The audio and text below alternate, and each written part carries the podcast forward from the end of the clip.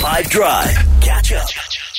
on five. So we were talking about this a few minutes ago, but Yonaka Theledi recently went out onto the campuses of South Africa and asked students it's like where they're at with mental health, how do they cope with mental health, how they're feeling ahead of their studies, what they want to do to break stigmas. Yeah, mostly how they think we as a society can work together to normalize mental health check ins because ultimately, for many of us in South Africa, it's still a taboo topic.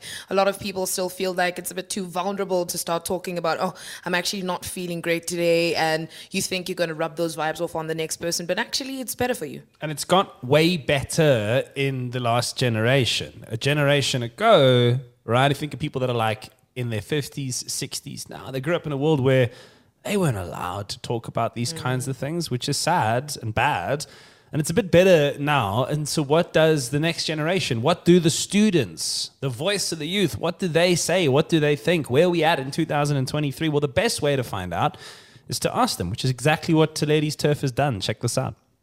I think it all starts with like having these conversations about mental health more, like having actual sit downs, get togethers, and before like addressing what exactly someone is going through mentally, but like just talk about how we can maneuver having such problems.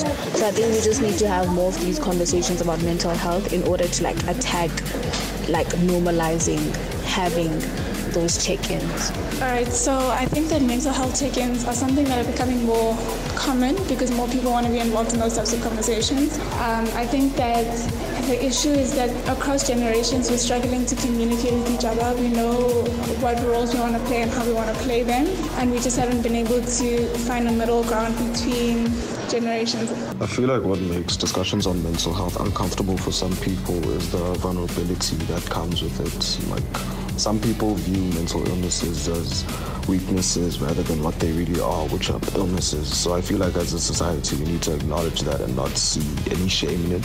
If anything, we should look at it as like like a flu in the sense that nobody necessarily is ashamed to admit when they have one. So as far as normalizing it, I think having normal discussion, like having open discussions in groups about mental health and our experiences with them could help normalize check-ins and conversations about it, as well as educating people about mental health and its importance because I know many people that have uh, it is what it is mindset, when in reality, it isn't what it is.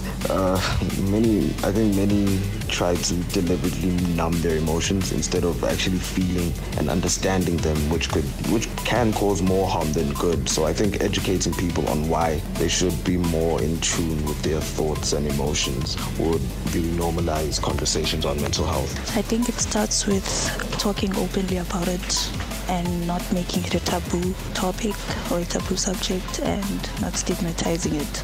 If we talk openly about it, like we talk about flus, I think it can be a normal thing in society.